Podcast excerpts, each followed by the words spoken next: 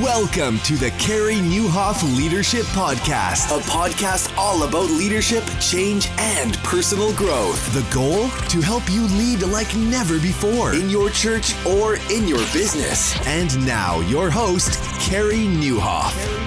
Well, hey, everybody, and welcome to episode 205 of the podcast. My name is Carey Nieuwhof, and I hope our time together today helps you lead like never before. Man, I want to start with a little bit of gratitude. Can I just say thank you? Thank you to each and every one of you who listen. Some of you I know are brand new, but a lot of you, you've been around for a while. We're 205 episodes in, and the day before I recorded this, we hit a really cool milestone. And some of you know this if you follow me on social. If you don't, and this is where we interact, can I just say thank you? We just rolled past 6 million downloads on this podcast crazy, man. And I just, first of all, want to say thank you. Thank you to every single one of you who listens every week, who shares, who tells your friends about it, who posts this on social, who subscribes, who leaves ratings and reviews.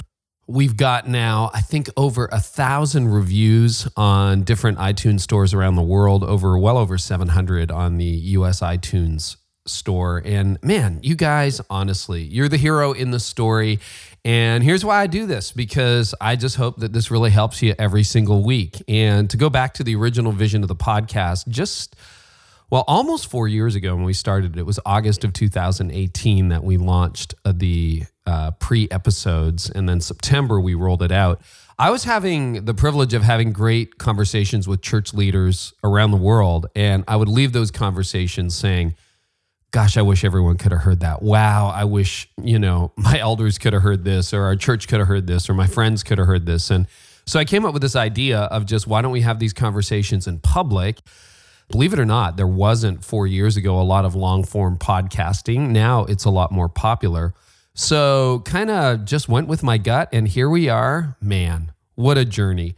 And I just want to say that too, to encouragement for those of you who've got an idea I mean, I literally do this podcast out of my house. I mean, I am standing in my basement right now.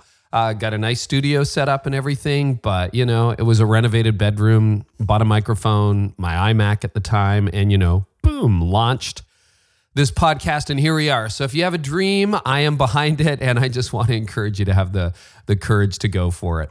Uh, speaking of courage to go for it, man, you're gonna love today's guest. We have Eliot Crowther here. And uh, just a few years ago, when he was 24, he was in what a lot of people would call a dead end job, not exactly his career choice, decided to make the best of it. And he had an idea. And within a few months, he and his co founder, Chris Heaslip, founded a little company that went on to become PushPay, which fast forward seven years. And all of a sudden, they are a company that has $100 million annual sales, which is just like, isn't that crazy? And they process over $3 billion a year in giving. I mean, that's that's insane. And all that, and he's like 31 years old.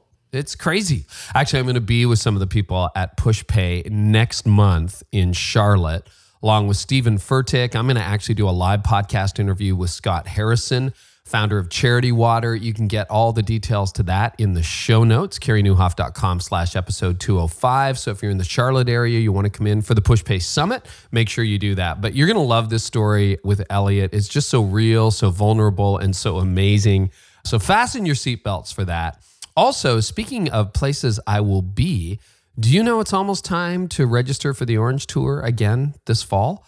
My plan, I'm actually going to be doing a little less speaking in the season. There's a lot of reasons behind that. Um, but I am happy to say I'm going to be in a number of cities this fall, but it's a, a, limited run. I'll be in Irvine, California, just outside of LA. I'll be in Lancaster, Detroit, Chicago, Orlando, and then once again, Charlotte. So, super excited for that. Uh, that's the Orange Tour. You can go to orangetour.org and register now. And I hope to meet you in the city. I will be talking a little bit about my brand new book, Didn't See It Coming, which you'll hear a lot about next month on this podcast. Also, um, hey, what are you doing? Like, fall's almost here for you guys. Are you going back to the same old way of training your volunteers? Of course you're not, because you're progressive and you're thoughtful and you realize it's 2018, right? Yeah That's right. So you probably by this point gone and checked out trainedup.church. And if not, that's exactly what you should do because training doesn't have to happen the old fashioned way where you try to get everybody in, you know, a seminar room on a Saturday that turned out to be sunny. And then people are like, well, I'm not going to that. And you got less than half your people trained or 60% of your people trained. Eh, not good enough anymore. Make it a lot easier. Do all your training online, like literally on your phone and you can train your entire church, all your volunteers, all your key ministry leaders, and you can do that in a way that's completely customizable. They have rolled out a ton of new features this summer in Trained Up. So go to trainedup.church. You'll find things like password free logins, uh, ministry areas, so it's clear for your volunteers where they need to click, and get up to 100% of your volunteers trained. Yeah. Uh, that's not just a safety thing, that's a vision thing, that is an alignment thing, and that is a mission thing. And if you use the coupon code CAREY, you'll get 10% off of your service for life. So go to trainedup.church today and on checkout, use the coupon code CAREY, C A R E Y. You'll get 10% off of your service forever. How cool is that? And without much further ado, why don't we dive into episode 205 and my conversation with PushPay co founder Eliot Crowther? Eliot, welcome to the podcast. Thank you. It's great to be here, Carey. Yeah, it's great to uh, finally connect. And uh, you and I are going to be together in August uh, at one of the elevation sites for a one day summit, right? Yeah, it's going to be amazing. Uh, summit for us is an opportunity to bring people from outside of the church and leaders from inside of the church together to, to talk about how to do church maybe a little better. And so we focus on kind of a few areas like leadership, communications, and tech. And it's just a good day. Um, and I'm excited. I'm really excited to have you there. It's going to be awesome. Mm-hmm. Well, it's going to be fun. You have uh, Erwin McManus, Nona Jones, who's from Facebook, uh, Scott Harrison, Stephen Furtick, your co founder, your partner, Chris, uh, Chris and then uh, I get to be there too, which is uh, going to be a lot of fun. So yeah, it's going to be awesome. That's going to be great. So uh, we'll we'll link to that in the show notes. But I want to dive into the interview here with you, Eliot.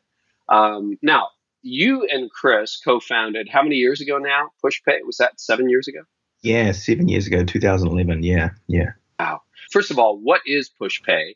Um, sure. Because it's not only a company; it's representative of the digital disruption that we're all living through right now. And so tell everybody what it is and then talk about how you and Chris came up with that idea. Yeah, cool. I mean, so I mean, Push PushPay itself, we're uh, a um, an organization that helps uh, predominantly churches, although there's some organizations outside of churches, you know, um, that are affiliated with the churches we work with, but predominantly churches with giving uh, and digital engagement. And I mean, digital engagement just sounds like a pretty cool buzzword, but uh, we, we see that there's a lot of impact that can be had through mobile, and we see that that's uh, accelerating outside of the church. So why wouldn't we bring that level of technology into the church? So we have um, most of our, our, people are in Seattle. About 300 of our staff are there, uh, and then we do have about 100 of our team down in New Zealand, uh, which is where my accent is from. So I apologize. I mean that's no, not a Seattle accent. I was totally confused. I'm kidding. I spent a lot of time in New Zealand. It's great. yeah. Awesome. So are you both Kiwis? You yeah, we're both Kiwis. We're both trying to lose that accent. Um, no, look, we, he's uh, Chris is an amazing guy, and he's the CEO of the company. And and like you say, we started it about seven years ago. And I mean, the story for how we kind of got going is is kind of fascinating. I mean, he he's got his own story, but from from my perspective, I as a as a young guy was um, really actually into cycling of all things. So I, I was a oh, bike oh, yeah. rider. Yeah, no kidding. And I like semi-pro, right? Didn't you? Didn't well, you compete? Yeah, I did. I did. I I, I sort of um, was very passionate about that through youth and and kind of had a big goal. I thought, hey, it would be amazing to ride the Tour de France and all that. I never made it. I was good, but not good enough. Um, so I kind of I got to the world championships and got to represent my country for um, many many times, but just didn't quite have the the goods to make it. And I think maybe I could be world class maybe once or twice a year, but the the really brilliant guys could be world class, you know, 15 or 20 times a year. Because I know cycling isn't huge in America. It's you know, it's catching on, but 80% of the audience to this podcast is American. It's not that it's all that big in Canada either. Uh, but you know, people look at the Tour de France and go, "Oh yeah, they biked all day." But have you seen the? Uh, have you seen? It's it's another fellow Kiwi, Phil. What's his name? He was host of the Amazing Race, Kiki or whatever oh. his name is. Yeah, he did this movie. I went to see it with some friends where they reenacted the 1928 Tour de France. Yeah. And they used 1928 equipment. And I mean, it's got to be one of the hardest races on earth. Like, people just don't get it. Like, give give listeners an idea of what cycling really involves to compete at a world class level. Yeah. Um, well, I, I, I, didn't, like I say, quite make it to that level. I was, I mean, even for me, I was trying. But the national level. I mean, you're, you're. Yeah. No. I mean, I mean, so, you're, so, you're an elite cyclist. Right. I mean, at the time, I was training four, five, six, seven, and and this sounds crazy, but even up to eight hour rides. Um, you just you just eat, sleep, and train, and that's all you do. It, the whole thing is about being how uh, strong can you be, how skinny can you be at the same time, which is a little bit not not healthy for your body. Um, but the, the, the, concept is you've got to be as as power to weight ratio has, has got to be as high as possible. So you, you just you give everything you've got, and, and um, I think to be a, a good bike rider or a good athlete in any sort of right, you've got to be just so focused. And I, you know, for me, I was training, or, you know, it didn't matter what the weather, it could be, you know, hail and wind, and, and you'd be out there for, you know, your 140 mile bike ride if you had to. And, uh, yeah. and then amateur, then you've got to go to work afterwards to pay the bills. So that was uh, the other half of life too, um, because I didn't make it as a pro. So I, as an amateur, I was, you know, you're trying to break through. So I went to Europe as a young man, and you know, you sleep in a communal type house, and you go race, and you try not to crash, and you do crash, and and then you get back on your bike, and and uh, and then you at some point you come to the realization I'm not good enough, and uh, you go home. So, so to give non-cyclists an idea, what is a typical speed? Uh, and I know it varies. If you're if you're cycling in the Alps, it's going to be well, different. But I mean, you know, an average speed for a yeah. rider. Well, I mean, you talk about the Tour de France. I mean, the Tour de France, those guys are averaging for the, tour is a, uh, just under 4,000 kilometers, uh, and I think 37, 38. I mean, it varies a little bit every year, but they're averaging for that 21 day uh, stage race, they're averaging just about 40 or over 40 kilometers an hour, sometimes 40, 40 and a half, 41. That's just incredible because they're, yeah. they're doing alpine passes and not like one, but some stages will have two or three alpine passes. And uh, yeah, they're just amazing, amazing. So athletes. 25 to 30 miles an hour. I did. So you're saying they're, they're averaging in the 40s.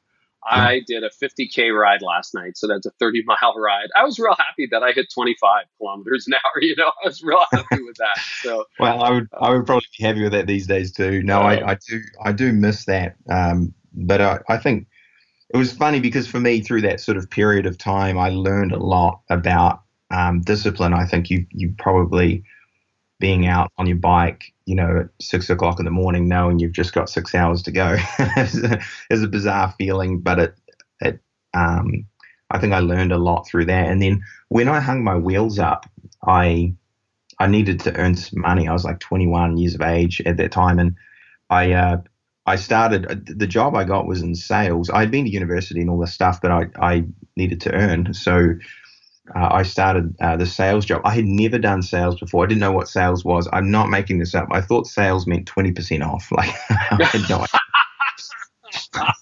that is the know. best definition of sales I've ever heard. I didn't That's know. Awesome, I was like, oh, I'm, I mean, you know. So um, I started this in this company, and it was a really uh, interesting company. And they were doing uh, heating and ventilation systems for homes in New Zealand, where I lived. And, and I had a degree of success really quickly. And I uh, after a short period of time, I, I didn't enjoy it at all, actually. Uh, it was really interesting. I, you know, like, I mean, some of it was a little bit door to door stuff and getting chased down the driveway by some guy's Rottweiler is not fun. So, so I was like, Lord, I am way better than this. I don't want to do this. And, and um, I really felt like God tell me to be faithful with the small. Uh, and so I stayed in that job. Most people stayed in that job for about sort of six to eight months, and then they would kind of move into a different position. Or I mean, just you know that that sales format's not easy. I actually stayed in that role for about three years, which was a long, long time for that company. And every year I used to do about a thousand sit down appointments, and so by the end of three years, I'd done 3,000 sit down appointments. And I learned everything that I needed to learn in that experience. It was kind of amazing how God can use anything for, you know, for the future. So I, um, during that period of time though, I began to kind of realize that there was this inverse relationship between time and money. You, you either had one or the other. yeah, so true. so if you were if you if you had a bunch of time, then then you probably uh, had no money, and vice versa.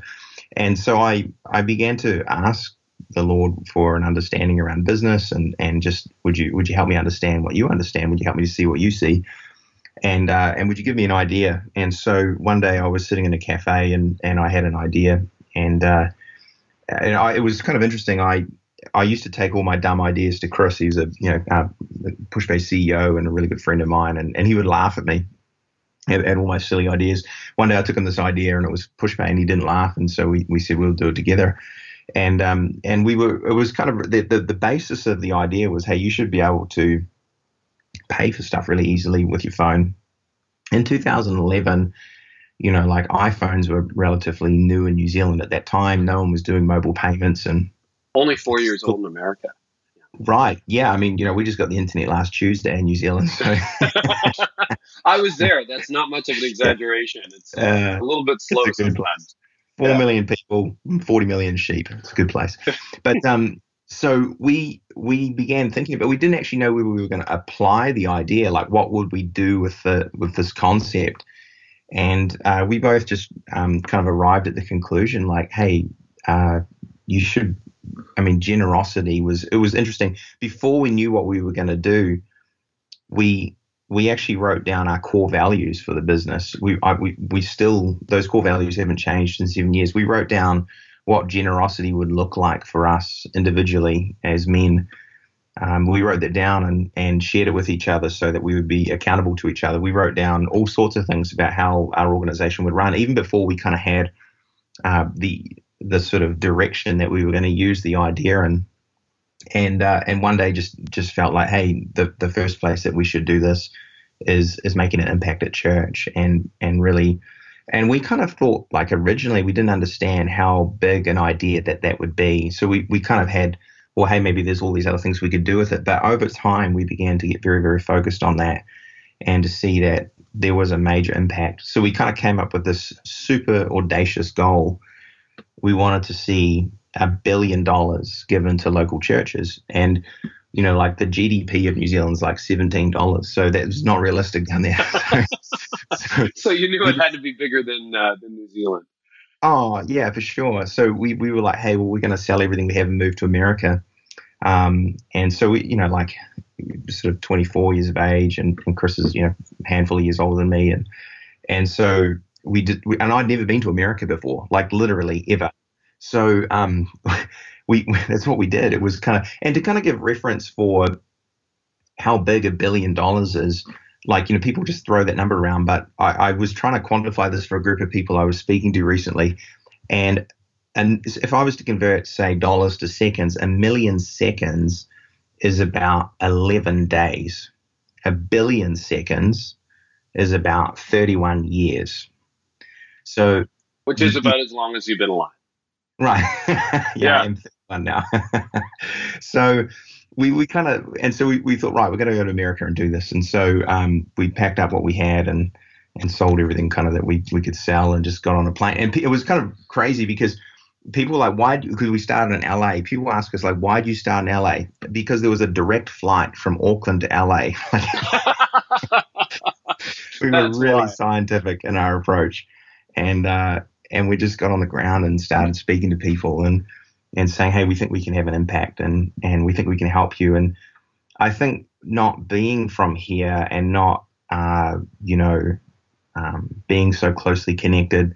To, it, it gave us an outside perspective, and I think there were things that we didn't know, which I'm glad we didn't know because we just were able to run fast and and maybe sometimes when you know things you're afraid and, and you don't move uh, maybe having a little less knowledge is helpful in some ways. So um, we began to kind of just really think and and and we'd uh, we'd put everything we had in. So Chris and I, he'd sold his accounting firm and mortgaged his house, and and I took my life savings and said let's go and and so we we, we jumped in and we had raised a million dollars in capital actually, which was kind of uh, just a From you know, private like such- equity, like venture. yeah, capital? uh, there was an individual in New Zealand that looked at what we were doing and said, "Hey, that would be really cool. I'd like to be a part of it."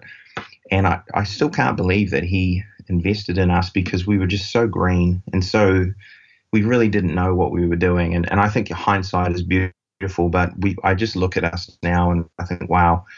Um, and I really do think he, he's a very prudent man. So I know he was acting more on faith than uh, what he could see, which was interesting. But we we we that was 2013 when we came over and it was kind of funny because we began to run out of money during the course of the year and who knew software and sales and being in another part of the world was really expensive but it is. And uh, there was new zealand pesos as well so you know a million new zealand you know our, our money doesn't go quite as far uh, over here. And so we started um, running out of money and it was I, I do actually remember this part of the story just being so formative for Chris and I because during the course of the year, sort of you know August rolls around and then September rolls around and October rolls around and we we haven't managed to successfully raise any more capital and we're starting to get really really concerned. We know we're going to run out of money about December. And uh, for me, I mean, we brought on board a hundred churches. We had some amazing churches. We had like Hillsong and a bunch of others, and it was like you know up in New York there, and and I was going to have to call every single one of them and say, hey, I'm sorry, but you know how uh, you signed up with us, we we can't actually uh, keep servicing you, and I was so worried about that, and um, and we were we were going to run out of money, and I remember November rolls around and we've still got nothing, and then the end of November rolls around and Chris sits our staff down. We've got like maybe ten people at this point, and he said, hey, you know. Um, next month we're not going to be able to pay you, and so I want to let you know that you're all released from the startup. If you don't want to be here, then you know, come Christmas time, you need to put you know gifts under the tree for your kids. I mean, this is how it is, and it was incredible. They every single one of our people said, "No, we believe in this vision. We want to be a part of it," um, and so they they committed, which was amazing. I never forget that, and I think Chris as a leader, it's one of those memories that's very much into his mind as well. But a couple days later, uh, literally last day of November, we get an email from a from a team, and they said, "Hey." We've been looking at what you're doing. We believe in what you're doing, and we want to be involved in what you're doing. And uh, we'd like to invest six hundred thousand dollars into your organization. And I was just, I, I mean, for me, you know, at the time, I don't know what it was, maybe 25, 26, around there. I'd never seen God move like that, just powerfully, bam, you know, show up and provide. And and so we, uh, I, I, but kind of what comes next is a little crazy because I sat down with Chris and and he he's just an amazing leader. He's the most incredible guy. And he said, Eliot, I really feel like it's like God is saying it's not that these are the wrong people, but they're not the right people. And I remember saying to him, mate, I hope you know the sound of God's voice because we need the money. this is do or die. And so I remember we prayed about it. And I mm. just remember complete peace about turning these people down. So we did. My goodness, you're on the verge of bankruptcy, and you turned down over half a million dollars. Yeah. And I just, I mean, that's it's just a testament to Chris and and uh, and you know he, he's just such a faithful guy. But I think um, you know we we just felt really peaceful that hey, this is what the Lord is saying. So we we did that. And uh, about three days later, a guy walked into our office, and he was there for a really routine meeting. And I remember specifically, I was getting ready to wind everything down. And I tell you, this is kind of funny, but I remember what I was wearing. I was wearing t-shirt, shorts, and flip flops. Like I didn't care. We were done. And I was just getting ready to wind everything down. And he came into our office and very quickly he, he expressed um, uh, a really high degree of interest in what we were doing. And he could see the impact that we were having. Uh, he could see the merit of the business model. Uh, and he said, I really want to be a part of this. And uh, immediately did due diligence on the company within 10 days, wrote a check for a couple of million dollars.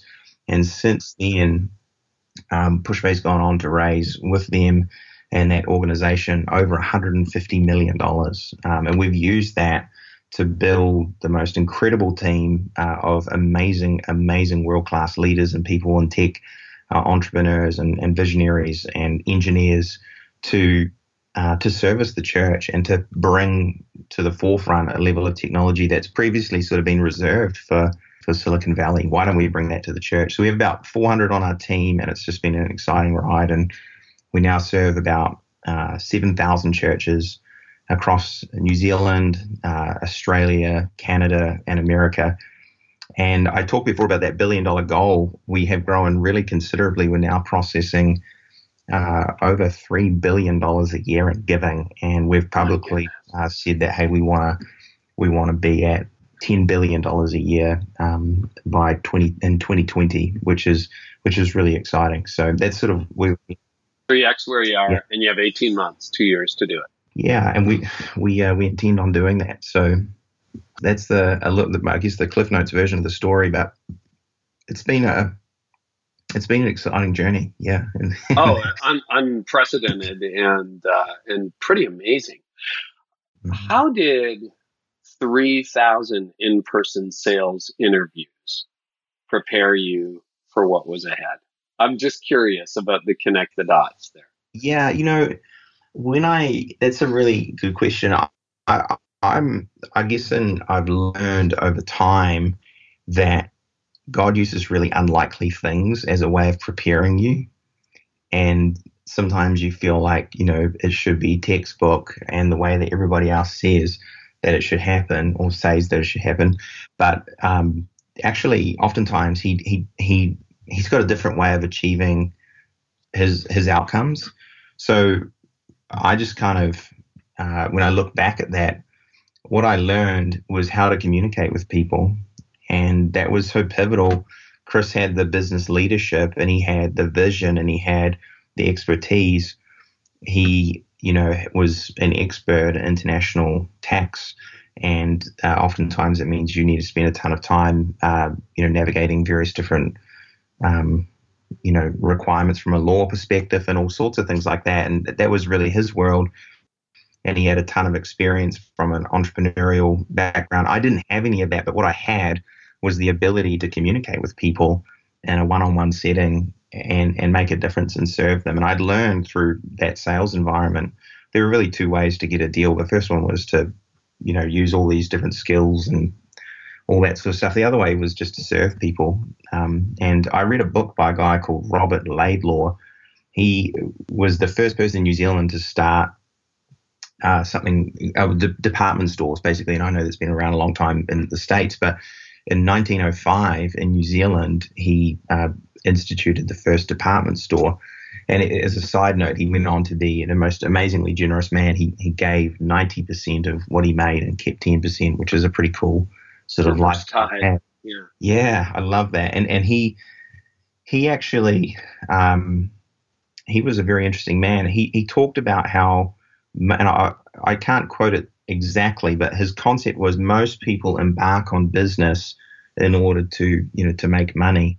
Um, but there are a very small amount of people that embark on that sort of business journey in order to actually serve and meet people's needs.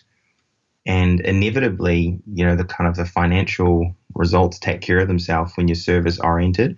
So when I, I look back at that sales experience, what I learned was if I just helped people then everything else took care of itself. And so we try to bring that into our culture as much as possible and to be a very service orientated organization. And it's been really exciting.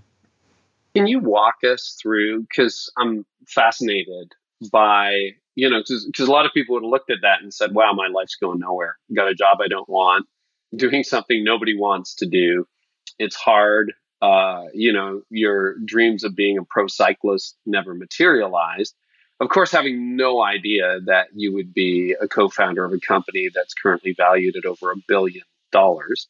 Um, you had no idea that. Um, how how in that moment did you figure out like what would a typical I, I know this is the wrong thing, but a, a sales script, a serve script to be? Mm-hmm. So you're knocking on someone's door.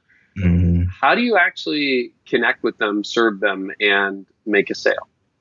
Yeah, I, I, I think it's a really insightful question. I mean, for me, if I just kind of lift that question up a level or two, I think true entrepreneurialism is born at this intersection between empathy and creativity. You cannot you know, I don't. I think it's like that's where the success happens is because you're trying to understand the other person and the problems that they have rather than forcing them to fit into the paradigm that you want them to. And uh, then you can apply creativity but it starts with empathy. And i think that really like trying to understand like what what is the what is the person facing? And put put yourself in their shoes and try and understand. And maybe what you have is going to solve their issue, but allowing them to come on a journey to actually see that over a period of time is really important. I think empathy is just the basis of of of entrepreneurial success and, and then when it meets creativity something really potent happens it's really amazing so i mean for us it was just about trying to understand here at, at PushPay like what are the churches that we are working with trying to achieve and for some of them, it's that they wanted to achieve more funding. Like, hey, we we have people in our church that are young and they're not connecting with us through our antiquated methods of giving. How do we connect with them? For other people, it was something entirely different. More recently, over the last three or four years, it's been we've noticed churches, especially significant sized churches, are very interested in their risk profile and making sure that their products actually work and different things like that. So, so understanding the needs of the people you're serving, and then either in our situation creating products to serve them, or you know taking it back to your original question, you know in that environment I was able to in that sales environment able to learn and able to listen, and then able to hopefully give a product to somebody that would help them and make a difference in their family. So I, I do think it's empathy based, and that's really important. I, I, think maybe the other half of your question, which is so is so important, like you know, it, it looks really sexy from the outside to say, oh, you know, hey, look, that guy's doing this thing, and it's really grandiose. Honestly, there's just a principle about being faithful with the small not with the idea of getting more. Like that's where people, I think it's so easy to trip up. Like I'm going to be faithful the small, and then eventually I'm going to have maybe, but maybe not. Like just being satisfied and doing what you have as well as you can right now, and then balancing that with maybe the ambition and the fire that you've got inside of your own heart. It's a really that's a nuanced dance. I don't know that I can answer that exactly. I think that's a really important point. Um, you know, I don't drive a fancy car. I have a nice car. It runs every day. It's a, it's a Honda SUV, which is great. Mm. But I remember when I had a really crappy car, I cared for it like it was brand new and it cost fifty thousand dollars. And the reason was I figured one day I'll have a nicer car. And I think that is a principle. You know, I started with a church of six. I don't think you'll be a good steward of a church of 600 or 6,000 if you're not a good steward of a church with six. So yeah. I think that's a really important principle. So you got tens of thousands of leaders listening to this episode, uh, and they're going, I, I have ideas every day. Like, you know, lots of entrepreneurs, lots of leaders listening. So you had this idea, and everybody, you know, it starts with a problem. Like, there's no easy way to give to the church, and cash and checks are disappearing. And mm-hmm. what about mobile giving? Can you walk us through the sequence that you and Chris went through from going, huh, that's an idea? Like, did you test proof of concept? Did you did you beta test it? What made you flip yeah. the switch? Or was it just like, we're going for broke and you know, we started this thing the next day? How did how did that work? Because everybody has ideas every day. And I mean you've built yeah. it into into something huge. Yeah, you know, at the risk of sounding like someone who knows everything, I, I, don't. come across. Um, but let me just share from my own experience, and maybe there's some gold in there for someone, and maybe, um, you know, yeah. So, so I just I share this from what we experience, but not as, you know, hey, I have all the answers here. I, I mean, I think, in my own experience, is that ideas on their own are almost, and, and this is a really big statement, but almost worthless. Um, predominantly worthless unless they're married with great execution. And so that's where I think the really important thing happens. We, we had this idea, honestly, on its own. I don't think it really had any uh, value. Like, what were you going to do just with an idea? But when you were able to, you know, think about that idea and and and maybe just to throw a, a couple of sort of tech buzzwords around for a second, but this is what we we got really focused on product market fit. So we knew we had a, an idea. So and we, we didn't understand enough about the market that we were eventually going to serve. So that was as a very iterative process where we had to get really um, you know, neck deep in the market and understand who we were trying to serve. And so when you begin to understand more and more, like I said before, your empathy grows. And so then you begin to change and iterate your product. A lot of people want to go away and create something in isolation, and they become incredibly married to the idea and they become incredibly connected to you know what they've built and uh, their identity becomes connected to it. So they're completely unwilling to change because if you change the product, you change them, and you can't change. You know, it gets very personal very quickly.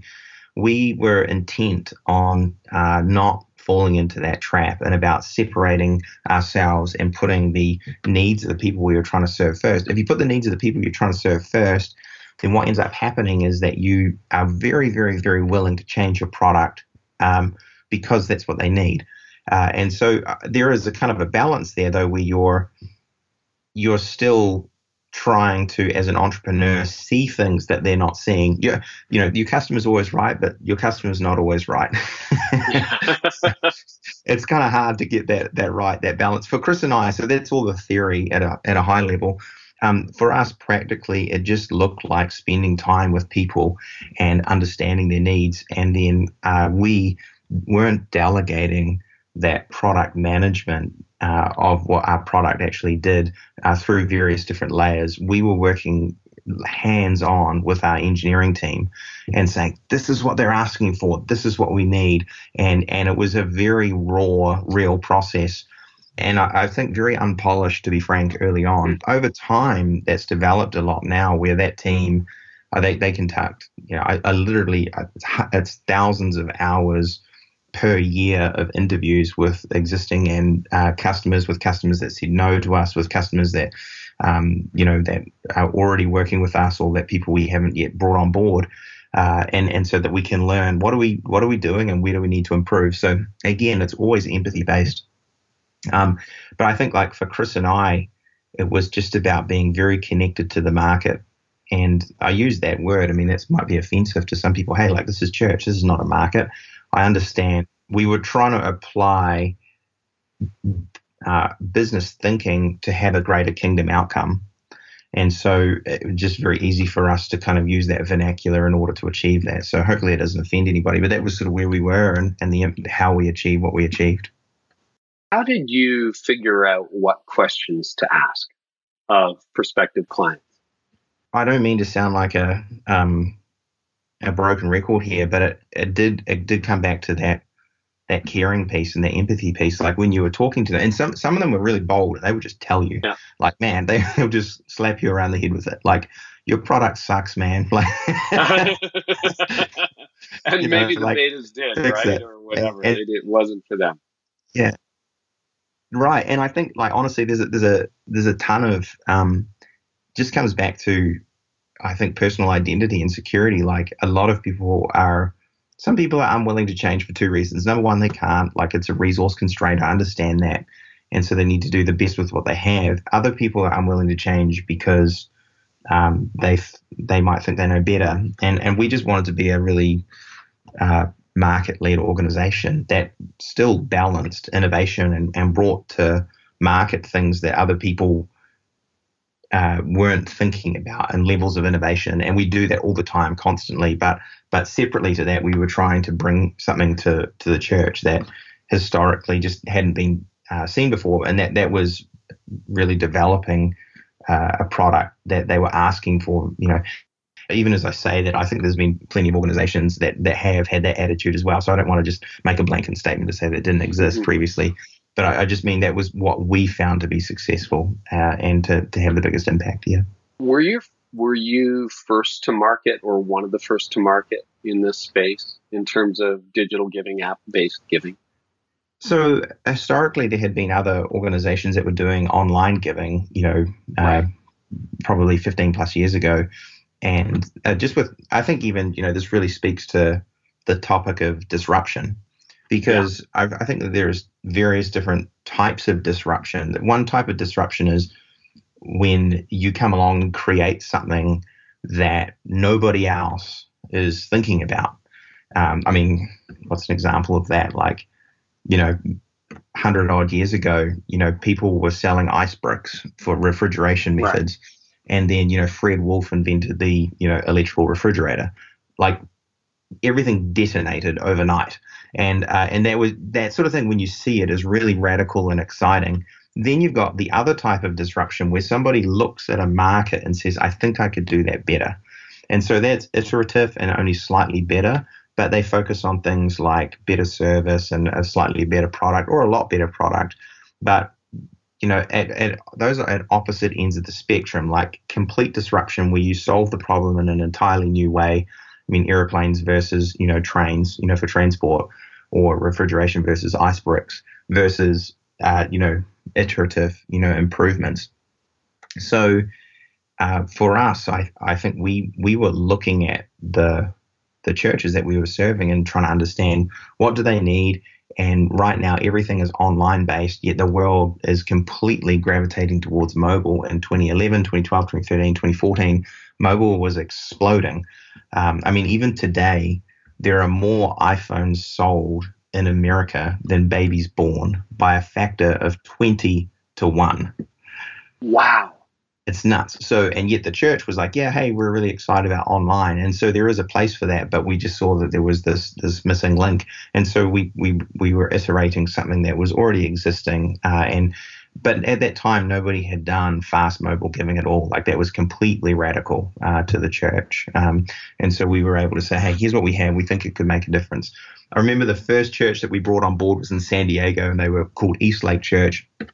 Kind of funny story. I got to sit down with them with their CFO. Her name was Laura Randall, and she's awesome. She's still on staff there, and they're a great church, and, and they're about 7,000 people. And their executive pastor, the executive pastor was like, uh, We're doing it. And she was like, Hold on a minute. And uh, we like, there was our first customer. I can't believe our first customer was 7,000 people. When I think about that, it's just incredible. Um, and uh, anyway, he, I think he he pulled the trump card and and uh, and said, "I'm we're moving forward." and, and they had a great outcome. They had a really cool experience where we were able to help them connect with a whole group of people in their church that weren't yet giving, and it was exciting to watch. I just remember that experience of of bringing some piece of technology, even though it was so it was so it was very raw. It was wasn't polished. It wasn't perfect at all, but a minimum viable product to them, and and and it making a difference. It was exciting how did you sense or how did you know and i guess you probably didn't know that this was an area ripe for disruption mm. like what told you to keep pursuing this like chris obviously said yes when you pitched the idea to him uh, you had some early investors who said yes. What are the, how did you know it was ripe for disruption? And then what are some of the markers or conditions that would tell leaders you know this field this field's ready for something new and different? Yeah, I mean, maybe to answer the second half of the question first, I I personally have observed that when there's a lot of established and stagnant players in the market, um, and you kind of sense a degree of tradition traditionalism, and uh, you know, like it, it just seems to be rolling along, and and that to me is exciting because when I look at that, I'm like, hey, well, hang on a minute, there's something like if I could bring a degree of enthusiasm and excitement uh, and pace and speed and innovation, um, something will happen here. And so it's a little bit like I don't know why the analogy comes, but it's a kind of a little bit like a forest fire. Like you just need a spark, a little bit kind of like that, where it, starts going, and um, when the conditions are right. And I'm not sure, but you can kind of sense it to a degree, and you can kind of feel it and see it. Um, and I think you have to, again, as what I was saying before, not be married to a particular idea. A lot of people do get so connected to their idea, they're unwilling to actually disconnect from that. But for us, it was feedback based. So we had to talk to people and ask them. The first thing that we did when we got to America was fly around and say, "Hey, if we brought this technology to uh, to you, do you think that you guys would, would buy it?" I think people felt sorry for us, so they said yes. but that was, you know, it was seven years ago, and we were, we were, you know, this young couple of whippersnappers flying around saying, "Hey, we're from New Zealand. I know you can't understand us, but we've got this really cool idea. We think it'll make a difference in your church." And uh, we got, we actually sat down with really significant sized churches at that time, and And we just didn't understand that they weren't in a place that they would partner with somebody with such little experience. But over time, we got better at what we were doing and we kept people and then you know they've all come on board over the years, which has been really exciting to watch. But it was it was feedback based, and it was uh, being a part of the, uh, for lack of a better word, market and being in the trenches with people. I mean, Chris, you know, as a CEO, his time is divided between and a few things. One of the key things that he does is he's on the road with uh, with our customers so frequently um, just this last you know week, he's with you know a handful of our, our customers, like with them and with our product people and with our our customer success people on site, listening and learning, and bringing that back so he's not disconnected. And I think that that started very early on for us, and it continues now, which is so important. That's uh, that's a good principle that I think a lot of pastors and mm-hmm. other leaders miss. You tend to isolate yourself in an office. You think you know, because you mm-hmm. read some articles, but you haven't actually talked to anybody. Mm-hmm. Why, flipping back a little bit, why do you think people said yes to you when you got your first 100 users? Uh, a little bit of like, hey, these guys are crazy, might as well. But I mean, you know, if you're a church of 7,000, you got some big players to sign on with you. Yeah. Uh, you know, they're not, they don't roll the dice on, on just really- anyone or anything. Why do you think people said yes? So I, I, think that it's got to come down to two things. It's either going to be the strength of your execution or the strength of your idea. The idea itself is really important, uh, and you know, obviously, it needs to be tangible and real. But that can be replicated. So once the idea becomes common, you need to backfill it with world class execution. So for us, I mean, look at mobile payments right now is now common Yes. So what we have to do is make sure that our execution is beyond world class.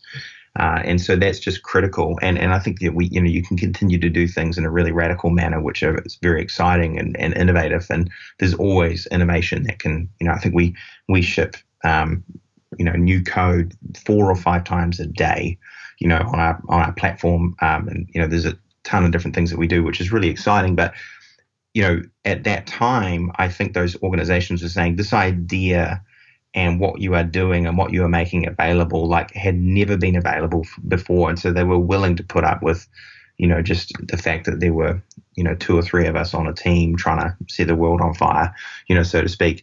Um, I, I think that's that's some sometimes how it is. I think as well we were just we just believed in what we were doing. For me, I I um, I could see the connection between the impact that we wanted to have around generosity and where we were, and I was able to explain that really clearly.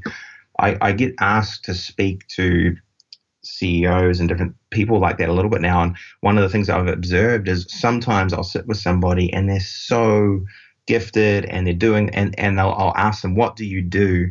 And they can't tell me what they do. 30 minutes later, I still don't know genuinely what they do. And I, I think that the ability to concisely share your story and the impact that you can have for us, it was hey, people should be able to give from their phones in a few seconds, and we want to make generosity easier at your church. Bam. Like that was a single sentence. Yeah, and I, I think, you know, like I, I do feel like even for a pastor or for you know, an executive pastor or a leader or another entrepreneur, being able to say, This is what I do and this is how I can help, and be able to share that very quickly cuts through a lot of the barriers. And then people will come back to you and ask for more explanation and more information over time. Um, but being able to be so concise is pivotal.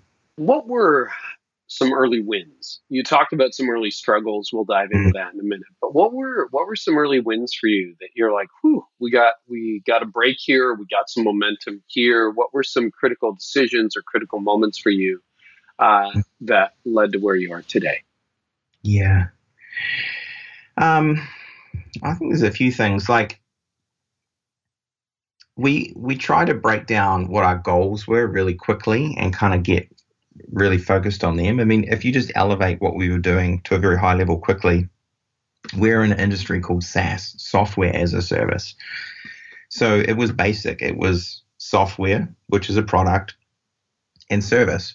So initially, you lead with the software. We've got this idea; it's radical. You should buy it, and then you follow that with world class service, and and being able to distill down what we were trying to do very quickly to those two things was pivotal. We make a great product; it's going to make a difference in your organization, and our our service and the way that we're going to treat you is going to be world class.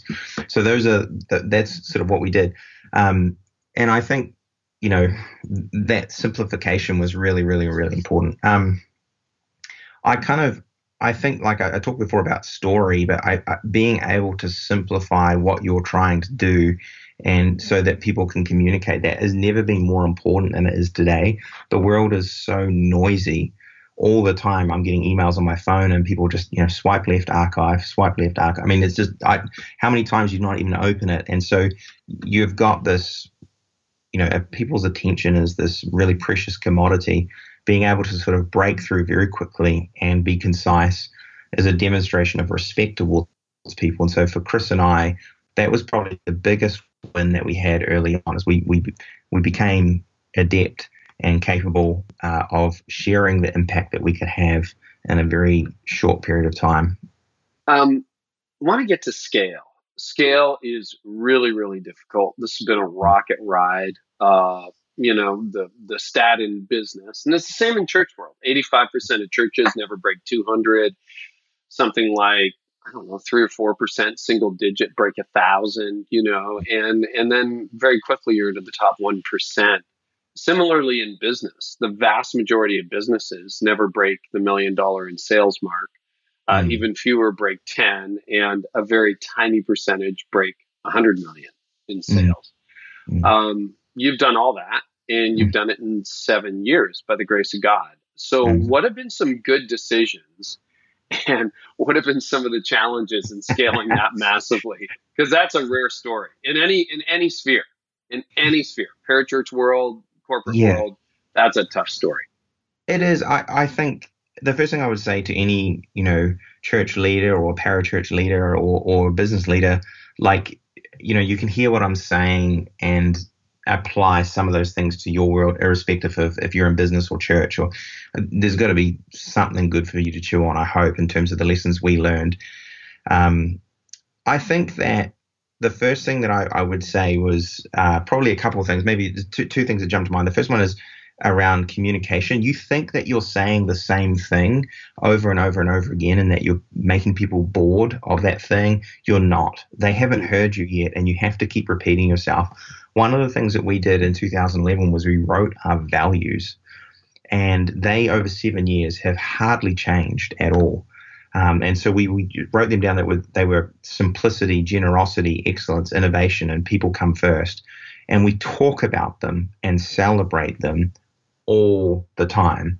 And you think like, hey, I've talked about this 50 times this year, but that's okay. Um, that's who we are. I think that that leads into the second thing is in terms of scale, you have to have people that fit your culture. And one of the things that I see right now is culture is a buzzword, and what it's become synonymous with is just a cool place to work where everybody likes each other. That's not what culture is. Culture is a definition of how you act. And specifically, culture is not a definition of how you don't act, because that list is too long. Culture is a hmm. definition of how you do act. And I, I, think that we were able to define that, celebrate it, and champion it early on so that we were able to attract the people who had similar philosophies to us. And we were able to repel the people that didn't have similar philosophies to us. If you're not um, expelling people out of your culture, you probably don't have a culture. Hmm. You've just got a group of people. And it's really important as a leader to say, no, I value my mission. And it doesn't mean that you're insulated and you refuse to see the world in other ways. It just means that, hey, this is how we have chosen to be. And although we might love this person and respect this person, they may not be right for our culture. So where we got this wrong was we used to hire we, we still do this, but we hire people based on three three C's. It was uh, character, culture, and competency. We didn't come up with that. Other bright people came up with that, but we thought it was pretty cool. Um, the character part was kind of table stakes. Like if you had to have integrity to be at the table, you know, like if you didn't, then you're just not going to be a good fit. So that was just really important. But what we initially did was we hired people based on their competency and all of the stuff on their resume before we hired them on their culture. And that's a recipe for disaster because you cannot teach culture.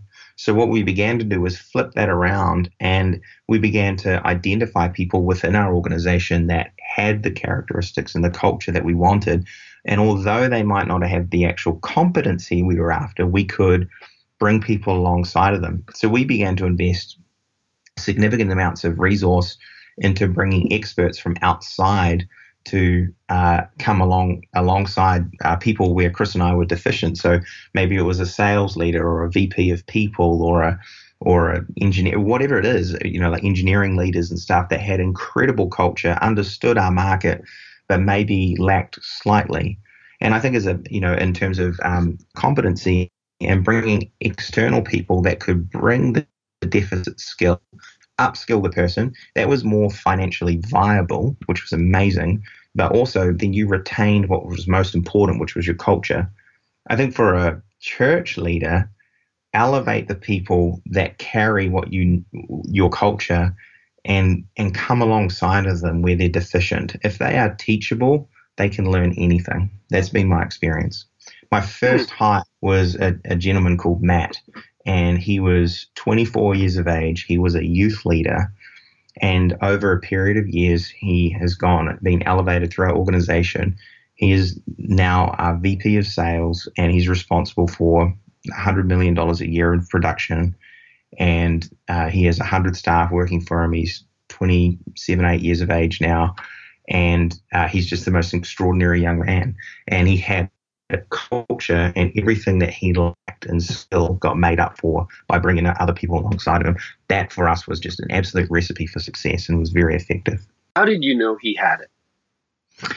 Uh, it was his work ethic. It was his fire. It was his um, uh, his passion for when he saw something wrong. Like I love that when you see somebody and they, they can see this is wrong. I'm not I'm not talking about saying um, it, it would how would that manifest it? Maybe if something was being shipped out the door, you know, a piece of marketing collateral, and he's like, no, that sucks. That's not going out. Would bring it back. That's not going out until we fix it. Like that level of passion, that was just so important. People that had that attention to detail was just so critical. He had an extraordinary passion for the market, and at the very core, what we valued was generosity. And I saw that in his life in the most remarkable, extreme ways. And so I, I knew he could learn anything else. Like the guy had leadership, he had these various different things. Um, but you know, as a result, he was able to upskill in the areas he was deficient in and just do a great job. And again, the, I mean, like, you know, he he could walk into any job he ever wanted to in the world now, but he didn't have a cookie cutter resume. Um, I think one of the things about an entrepreneur is a little bit like when you see a market that other people are not looking at it the same way you look at it. I think you do the same with people. You see abilities and giftings and skills in them that no one else sees, and you call it out in them and you develop it in, in them, and you'll see them bring something really special to the table. Without um, saying too much, you know, I want to be respectful of Matt, but can you give us an example of an area that you had to train him in just to make it really tangible? I think those qualities and characteristics are, are fantastic, but like, what would be an example of a trainable skill that he or someone like him would need that you think, oh, that's an easy patch, that's an easy training, we can do it, just just so that people are clear that's a hard question to answer. I'm trying to think of something off the top of my head. I mean, everything's contextual for the market that you're serving, sure, but sure. yeah. maybe it's um, you know, like we, we made sure that he had other leaders around them that had experience leading 10 people, 20 people, 50 people, 200 people, right.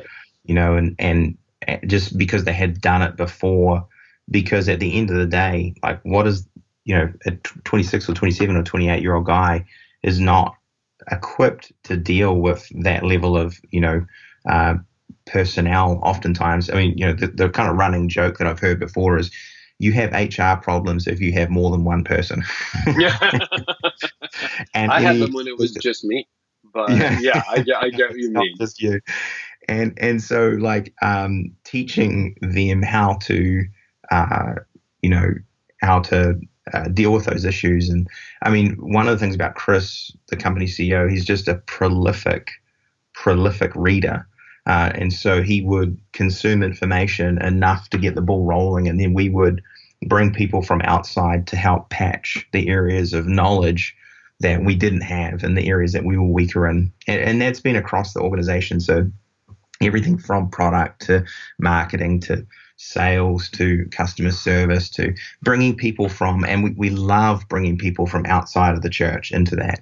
You know, we've been working with people that are board members and, you know, chief marketing officers and, and um, head of products and stuff like that for the most well known companies in the world and asking them to come and bring their level of expertise. Like, uh, you know, from organizations like Slack and Salesforce, which are multi, multi, multi billion dollar organizations that saying, hey, we serve this market. You've probably not thought anything about this market, but teach us what you know and we will apply it. And that has been incredibly rewarding uh, to bring people from outside the market and ask them to come and look at things with fresh eyes. Really cool. What have been some of the biggest challenges for you personally over these last seven years as, as you've gone on this journey? Gosh, that's a that's an interesting interesting question. Um, you know, I think that you know, when you are on the battleground and you're you're taking ground and you're you know you're moving forward and all those things. And I realize I'm kind of for some reason using military terms, but the the hmm. point is that sometimes you get really fatigued, and so you know there can be those times or those seasons where you just want to step out. Um, maybe you want to finish up, and, and maybe that is the right decision to make. Um, but oftentimes, just being really structured around your rest and uh, and and making sure that you are not burning the candle at both ends inappropriately is just is just really important. And there are times when you will need to put in extraordinary hours and you will need to work harder than you thought humanly possible. And there are other times where you need to have your feet up. Um, I think in life, you're always trading various different currencies. You're either trading in time, emotion, or money and you can exchange one for the other pretty much uh, anytime you like. Um, so you know if you are finding that you're giving a lot of time, then probably your you know then your your bank balance might be going up, but your emotional currency might be going down, and all of those things are interchangeable. My my point is that just knowing where you are, you know, is and where you sit with all of those different things, and and the you know your you know your your reserves in each one of those areas is really important and so it's something I've tried to pay attention to over time. I don't think you get it right all the time, but uh, you know if you're aware of it, at least you can move forward. What are some of the personal rhythms, habits, and disciplines that that have kept you alive and sane, and even knowing, hey, it's time to take some time off, or now's the mm-hmm. time to drop the hammer and get it done. What are what are what are some things that have kept you alive over these last seven years? Yeah, I think maybe the first thing I would say about that is probably for so many people listening, they've got people they're in partnership with. You know, you're a senior pastor, you've got, you know, you've got um, you've got a spouse that you're working closely with as you lead a church. You've got a, an executive pastor that you're leaning on, or maybe you're a business leader and you've got a co-founder like I did, or or you know, 101 other scenarios. I think what I've learned is to prioritize unity over outcome. And for Chris and I, you know, he he uh, we had a really cool relationship. He's he's my co-founder, but also my boss. You know, the CEO of the company, and so working alongside of him has just been the most rewarding thing. He's an amazing leader, but how did we like when we prioritized unity our organization grew and when we uh, did not prioritize unity everything suffered um, which was really interesting to watch and just understanding that. It took us a, a couple of years to understand that, but over the last four or five years, really uh, beginning to understand like communication for the sake of unity allowed us to move forward. Um, and at the end of the day, there are some things that Chris would say, no, we are going to do this. And so it's up to me to say, right, the decision has been made, let's move forward. And how am I going to back this decision? And we're going to run fast. And oftentimes, uh, you know, that unity when you prioritize it is just it breathes so much life into the organization, and everybody else around you will benefit from it. you know, when mum and dad are happy, the kids are too, sort of thing.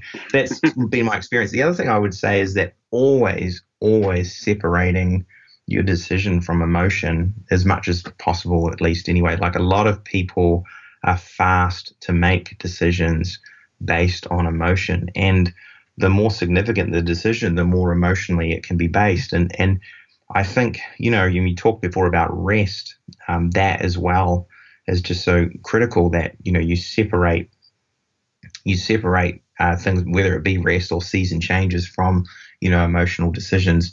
I mean, for me right now, uh, you know, I just just recently made the decision to to conclude my time at PushPay, and so um, you know that's that's a decision that you arrive at over a long period of time, you know, with a lot of prayer and a lot of thought. But you know, instead of making that type of decision in a sort of a a, a moment of emotion, uh, which is generally going to lead to a whole lot of pain, um, you know, being able to separate that, and I think that that's so applicable for wherever you are in leadership at church or as a businessman. Um, but being able to make decisions in a really clean, isolated fashion is super important. That's been very, very helpful for me. Hmm. Um, you're going to take a break. That's what's yeah, next take, for you. Just take a little yeah. break. Got a couple of kids. I do have a couple of kids. I'm really excited about that, and and it's been so it's been seven years since starting, and just know that it's the right time to uh, to take a rest and to you know uh, you know to spend time with my children and and uh, know we've, we've run really fast. The organisation is going to go on to do some really amazing things, um, and and Chris and the team are, are, poised to do some amazing stuff, and it's going to be amazing. The, the company's uh, in in a brilliant place. But uh, for me right now, I'm going to uh, step out and conclude my time at PushPay, and we're we're really excited about about what comes next. I think what does come next is going to be a, a, a period of rest, and who knows what's after that covered a lot of ground over the last uh, hour or so. So, when you think about the marketplace or the church leaders who are listening, what would you say are, say, two or three keys that they should keep in mind as they launch something new or retool what they're doing based on your experience of PushPay? Yeah, I, I would say um, understanding uh, where the tools they're looking at fit into their overarching wider strategy. Just attaching um, sort of ancillary tools is, is generally unhelpful. But when you uh, can look at the leader at where you are today and where you're going, making sure that whatever decisions you're making, especially from a technology perspective, fit into your overall strategy. So if you you know have a young organization that you are trying to lead, and you know technology is a key part of that, then making sure that technology fits that uh, group of people you're trying to serve.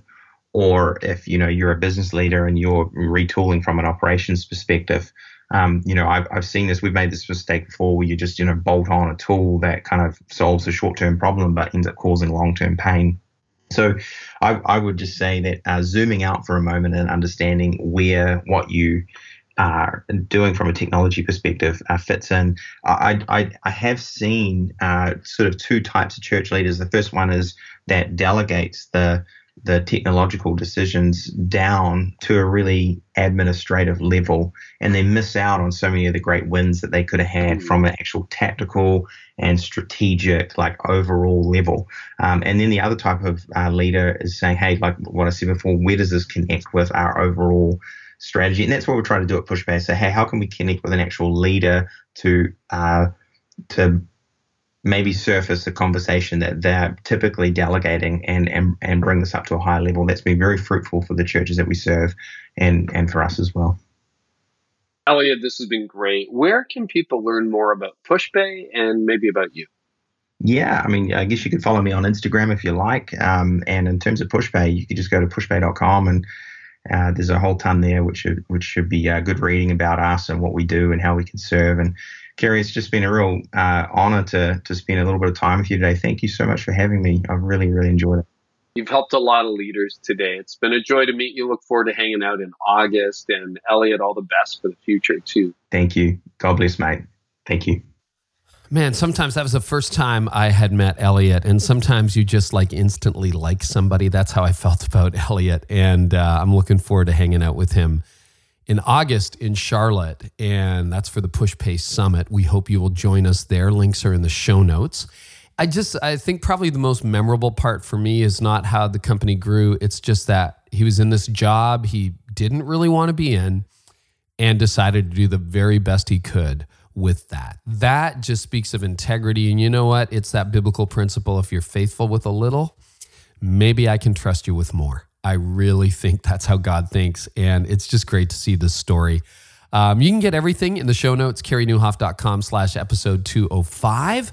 And remember, if you're training your volunteers, don't do it the way that most people do, which is completely ineffective, which is try to get people in a room. Go to trainedup.church and use the coupon code CAREY, and you can do all your training online. Train your volunteers on their phones, get 100% trained. Use the coupon code CAREY on checkout, get 10% off for life. And then next week, we're back with a fresh episode. We got a couple coming up here that are really fascinating. Les McKeown is here. Bobby Gruenewald is coming up on the podcast. Dana Spinola, who actually is an entrepreneur with a powerful story.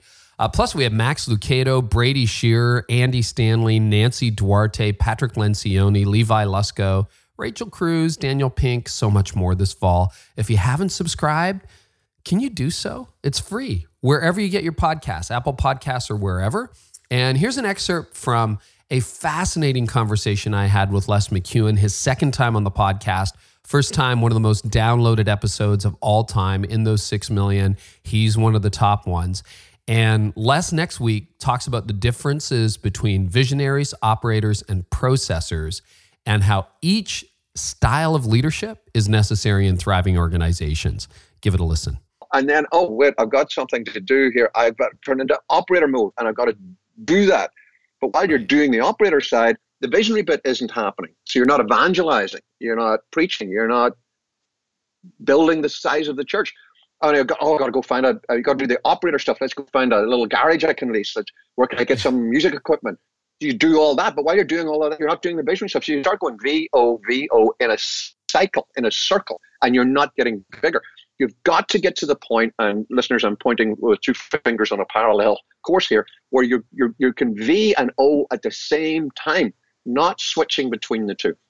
And I and I I'm used to. I don't work in the um, early struggle startup stage anymore, but when I did, I worked with a lot of highly frustrated, really competent people who were bogged down because they were really good at being a visionary and really good at being an operator. So it took them a lot longer to realize I've got to choose one, which is typically the visionary style, and go find an external operator. So again, subscribers, that comes automatically into your inbox, uh, and that will show up next Tuesday if you subscribe automatically. And thanks so much for listening, guys. Thanks again for 6 million downloads. Thanks for being the most awesome tribe in the world. And if this episode helped you, would you tell somebody? In fact, here's what I'd love for you to do, and, we'll help you with this next week. I'd love you to think of some business leaders that maybe go to your church or live next door to you that you think could could benefit from this and just share the link with them because I mean Eliot's story is a powerful story Les McKeown's episode next week kind of describes every business anybody's ever been in before, or church, or organization. And, I, I just would love to help get the word out. And you guys can do that better than anybody. So if this helped you, share the link with somebody that you think would really benefit from it. Even if they're not in full time ministry, if they're in business, I think that would be great. Thanks so much for listening. We are back next Tuesday with a fresh episode, and I hope our time together today helped you lead like never before. You've been listening to the Carey Nieuwhof Leadership Podcast.